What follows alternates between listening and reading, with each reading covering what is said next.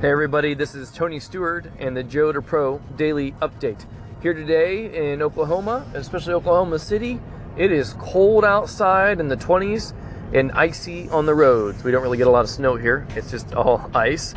That makes riding pretty treacherous.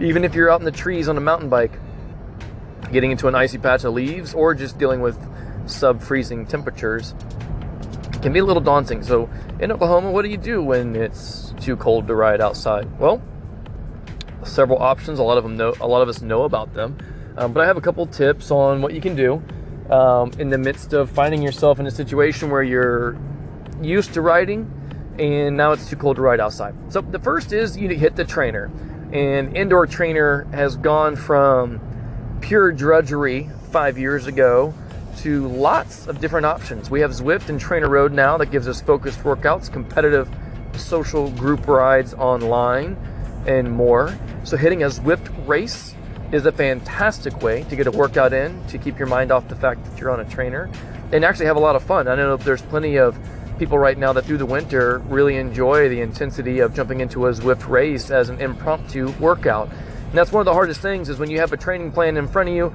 and it's too cold to ride outside, now you got to figure out what to do with your workout. Sometimes you may not be able to hit all the intervals and all the conditions of what you had planned, and you got to kind of switch on the fly. A Zwift race is actually a fantastic way of doing that, as long as you have all the right stuff, you know, as far as a smart trainer or a power meter and those sorts of elements. And if you go to Zwift.com, they can walk you through all the elements uh, and what you need to to ride on their virtual environment. Trainer Road is purely the workout.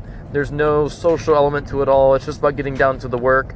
But no matter what you do inside, do intervals sitting there and pedaling at an endurance pace for anything more than 20 or 30 minutes can uh, be bad on your backside and mentally very difficult. So um, I've always focused on shorter duration intervals with moderate rest.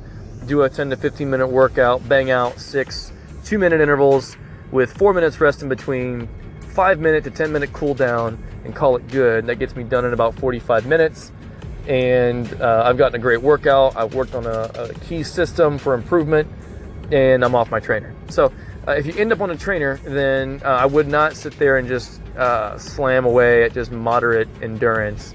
Um, that workout I just listed is a perfect way to uh, get a good workout in and not take be there for hours and hours and hours.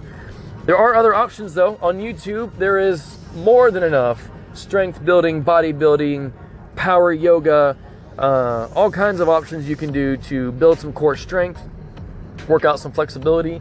Uh, what I would say is no matter what, if you have planned on doing something today and it's too cold to ride, do something. Keep that sacred time intact. It's very hard to add time back into your schedule for your goals around cycling once they disappear.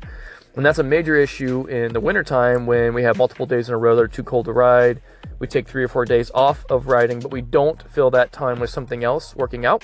And then we try and grab that time back again in two weeks. It's actually pretty difficult to get back into the cycle. So if you have planned on riding today and training, do at least something. It doesn't have to be on the bike. It can be a run on a treadmill or, or a walk around the neighborhood. It can be power yoga on YouTube. It can just be a bunch of push ups, sit ups, uh, and standing squats. Just do a rotation of those for five or 10 minutes and you've at least kept intact in your schedule, in your mind, and in your body's recognition that you're going to work out every day with purpose and accomplish your goals. So, when it becomes too cold to ride outside, number one rule at least do something. It doesn't have to be on the bike, but if it is, make it intervals. Don't worry about going much longer than an hour. Make it intense with recovery and get out of there. If it's not on the bike, focus on some kind of strength building body movement, something cardiovascular, something that you could say, okay, this was more than just downward dog. I actually got a workout in here. I was sweating. I got my heart rate up. Helps your body recognize that it's still important to continue to improve your fitness, but it also holds on to that sacred time in your training cycle. Again, this has been Tony Stewart and the Joe Pro Daily Update.